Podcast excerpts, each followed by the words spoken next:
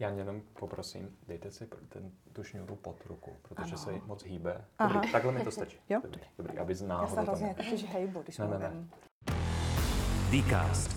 Podcast Deloitte Czech Republic.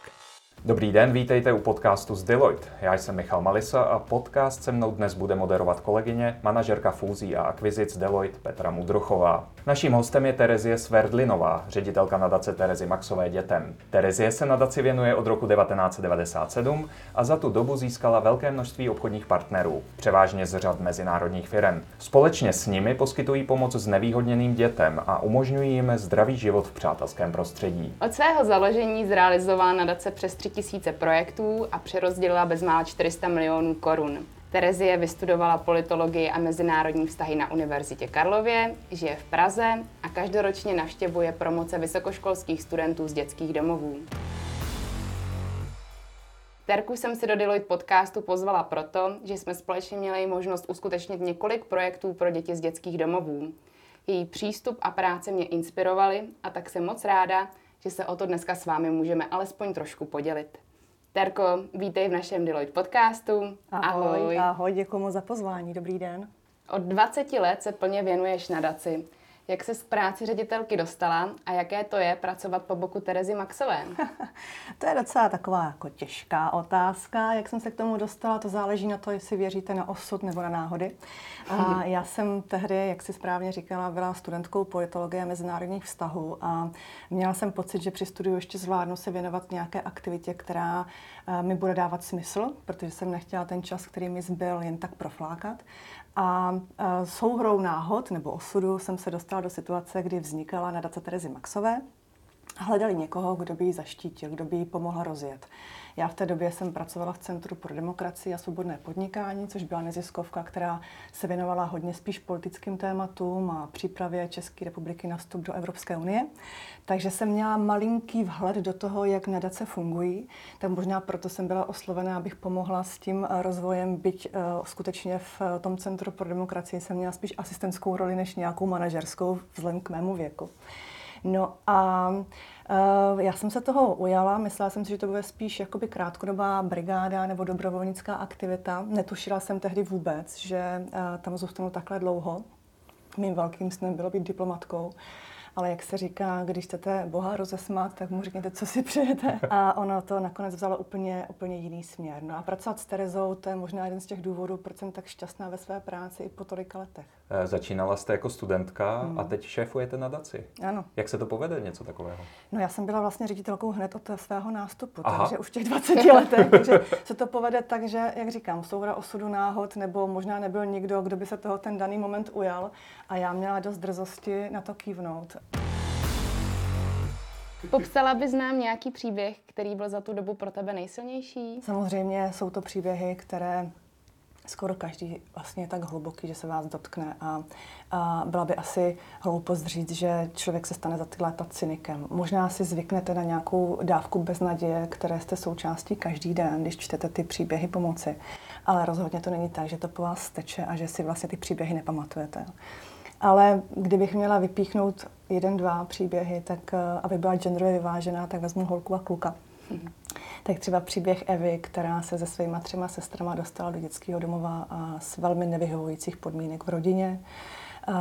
Eva byla umístěna do zvláštní školy, protože většinou děti, které odchází z velmi jakoby zanedbaných biologických rodin, tak třeba mají problémy s učením chvíli, než se adaptují ve velmi jako novém prostředí. Ne každý ten dětský domov a jeho režim snáší na první dobrou dobře, že jo, ještě mají ty děti spoustu zátěží, které se spolu nesou. Takže byla umístěna do zvláštní školy, kde naštěstí měla učitelku, která si všimla, jak je velmi šikovná, talentovaná, tak ji vrátila se zpátky do, do základky No a Eva se dostala jako jedna z mála studentů, které podporujeme na státní vysokou školu, protože hodně studentů u nás studuje soukromé vysoké školy. Vystudovala ČVUT s červeným diplomem Hezky. a dneska ještě ji podporujeme dál, protože dělá doktorát. Takže potom jako sedět na těch promocích a vidět eh, holčinu, která prostě je takhle šikovná a vlastně inspiruje nejenom své sestry, které mhm. díky ní začaly studovat taky, aby měly vysokoškolské vzdělání, ale i vlastně ostatní děti v domově, tak to je samozřejmě radost, to je jako hezky vidět. Příběh eh, třeba Déni, to je chlapeček, který se před asi 25 lety narodil s vrozenou lámavostí kostí. Lékaři vlastně mu tak predikovali maximálně pět let života. Ten Daně byl umístěn od začátku do kojeneckého ústavu, maminka ho opustila hned po té, co se narodil.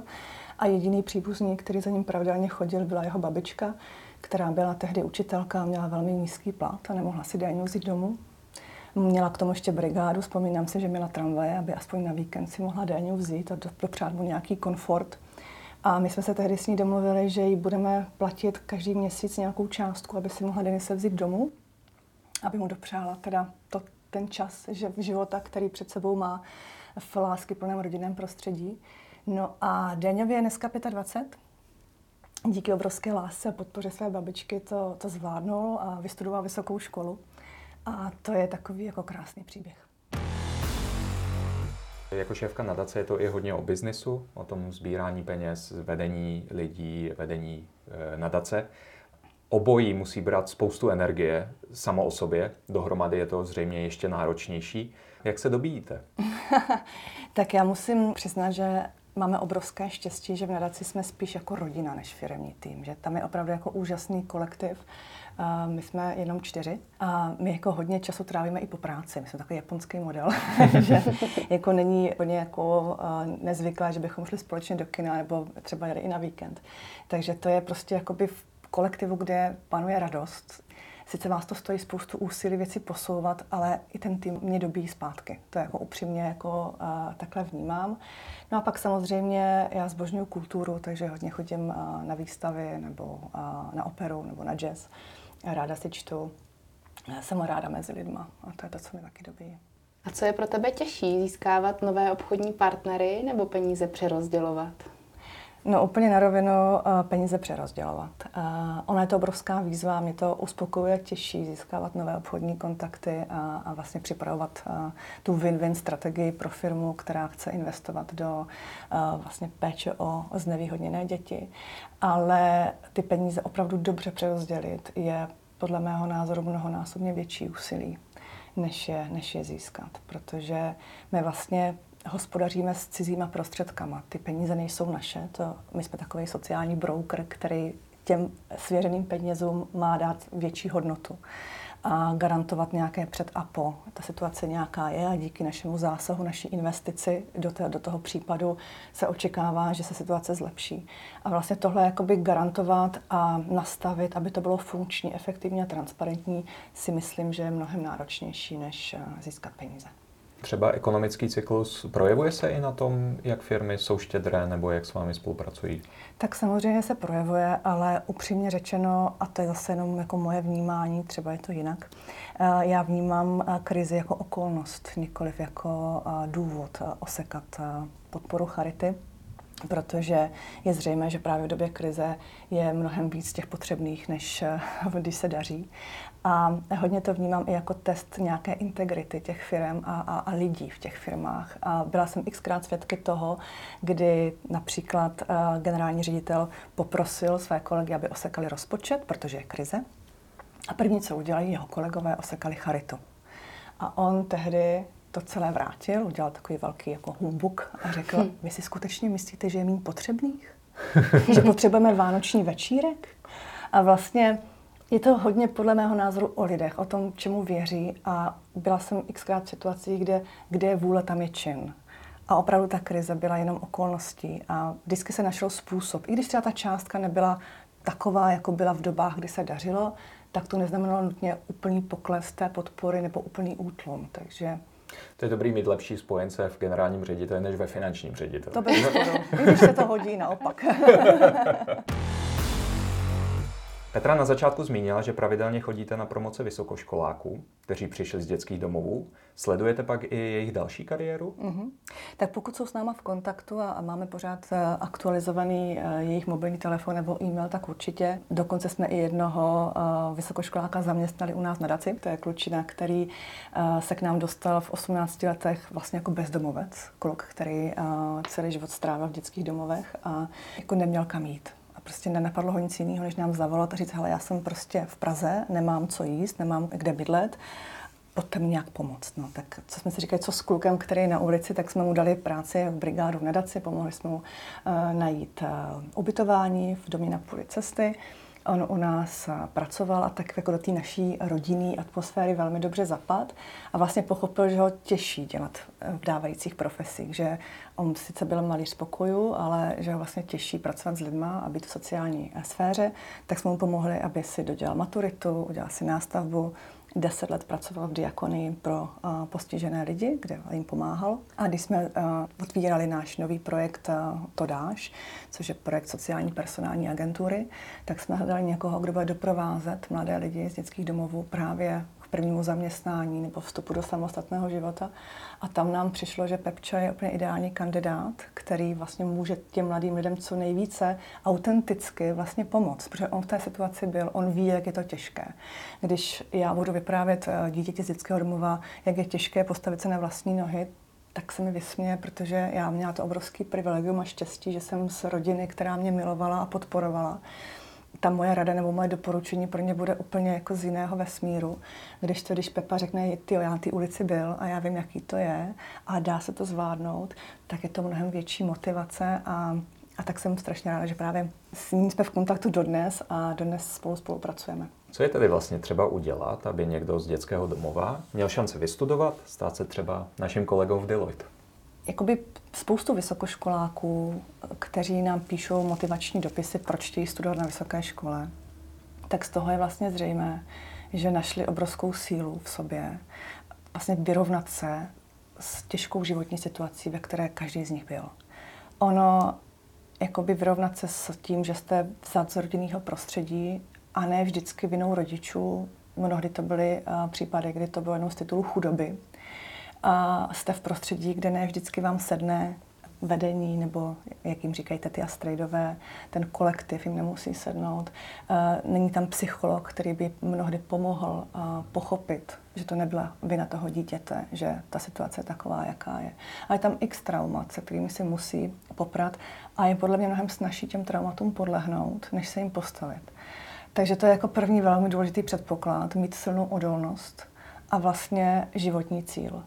A pokud není ten životní cíl, tak potom není ani snaha ten život vzít do vlastních rukou, studovat a vidět sám sebe v perspektivě i třeba ve vaší firmě. Takže eh, to je možná i odpovědí na otázku, proč je tak nízké procento dětí z dětských domovů eh, vysokoškolským titulem. Eh, my jsme si dělali průzkum, je to zhruba asi 3% všech jakoby lidí, kteří prošli dětským domovem, tak dosáhne vysokoškolského titulu, že to skutečně předpokládá určitou disciplínu, určité podmínky, které ne každý z těch dětí bohužel má. Když to schrnu, tak eh, pokud není naplněná Máslova pyramida potřeb, a kde na tom základním jakoby, kameni je světlo, teplo, jídlo pravidelně, pak je nějaký přijetí, uspokojení a tak potom ty vrstvy té pyramidy stoupají, tak se těm dětem neotvírá takzvaná potřeba otevřené budoucnosti. A ta potřeba otevřené budoucnosti je vidět sám sebe v horizontu pěti let.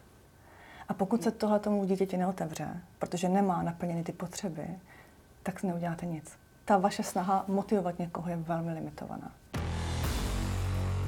Čím kromě dobrého jména, třeba mm. osobnosti Terezy Maxové, mm. která sama o sobě může pomáhat v tom marketingu, tak čím se vám daří získávat nové obchodní partnery? Já věřím, že za tím dobrým jménem je kus odpracované reputace a nejenom to, že o nás píší média a, a zviditelňujeme tu naši práci a činnost, protože věříme, že to je důležité komunikovat, co nadace dělá, jaký problém řeší, ale že skutečně je to poctivě odpracované jméno. A, a pokud firma hledá partnera, který mu pomůže najít smysluplný směr angažovanosti v sociální oblasti, tak umíme navrhnout různé na míru šité varianty spolupráce, tak aby to dávalo smysl a, a win-win spolupráci na konci dne. Každá firma má své vlastní potřeby. Některá firma potřebuje zapojit zaměstnance a chce tu strategii CSR mít spíš jakoby globálnější, dlouhodobější. Jiná zase to vnímá jakoby sice pravidelně, ale na ad hoc bázi. Takže my se vlastně umíme přizpůsobit tomu, co firma potřebuje, ale současně velmi důsledně držet ten smysl. A upřímně málo kdy tam hraje primární roli jméno Terezy Maxové, jako, nebo její osobní uh, angažovanost, protože ona dlouhou dobu žila v zahraničí a je předsedkyní správní rady a opravdu v denním kontaktu s nadací, tak tady fyzicky tolik nebyla. Ale je to spíš o tom, že máme třeba plán aktivit s tou firmou, který celoročně naplňujeme a, a vlastně i v té transparentnosti té činnosti, že vlastně ta firma vidí, kam každá její koruna šla a vidí ten výsledek. A to, když jste u toho, když se i malá pomoc mění ve velkou věc, to si myslím, že nejenom co se týče čísel, ale i v nějaké jakoby pocitové rovině lidem, kteří v té firmě pracují, dává smysl a že se to šíří dál. Takže eh, potom jsou ty případy, kdy nás třeba osloví a chtějí si vyzkoušet tu spolupráci a pak už zůstanou dlouhodobě v té naší eh, nadační rodině dárců. A my skutečně máme dlouhodobý partnery, my málo kdy navazujeme jenom jakoby jednorázový hmm. partnerství. A mimo jiné se spolu se svými partnery podílíte na spoustě akcí, zářijovém teribéru a děláte charitativní bazárky, golfové, volejbalové turnaje, edukativní akce. Teribér je opravdu velmi oblíbená akce a čím dál tím víc populárnější mezi Pražany. Bude příští rok Praha dostatečně velká na to, aby pobrala tolik dobrovolníků a nadšených běžců, kteří rádi věnují své kilometry na takové dobré projekty, které pořádáte. Já úplně na rovinu eh, řeknu, že nás ten úspěch velmi zaskočil, protože my jsme letos měli přes 20 tisíc účastníků a vybrali jsme přes 12 milionů korun. A ta akce každý rok roste a asi její největší potíží je, že je tak úspěšná. Takže aktuální otázku úplně neumím odpovědět, protože intenzivně řešíme, jak vlastně ji udržet, v jaké formě, kde, kam ji umístit, protože Vítkov praskal ve švech a já si neumím představit, že by pojal ještě o 4 000 lidí víc v příštím ročníku. Takže nechci v tuto chvíli nic slibovat. Jediné, co slibím za nás, že se budeme opravdu snažit ho zrealizovat v jakékoliv formě ale neumím říct, kde bude nebo jak bude vypadat v tuto chvíli. Moc krát děkujeme, Terko, že jsi dorazila. Bylo nám potěšením si to poslechnout a děkujeme. Taky děkuji. Toto byl Dcast s Terezí Sverdlinovou, ředitelkou nadace Terezy Maxové dětem. Další podcasty naleznete na deloitte.cz lomeno Dcast.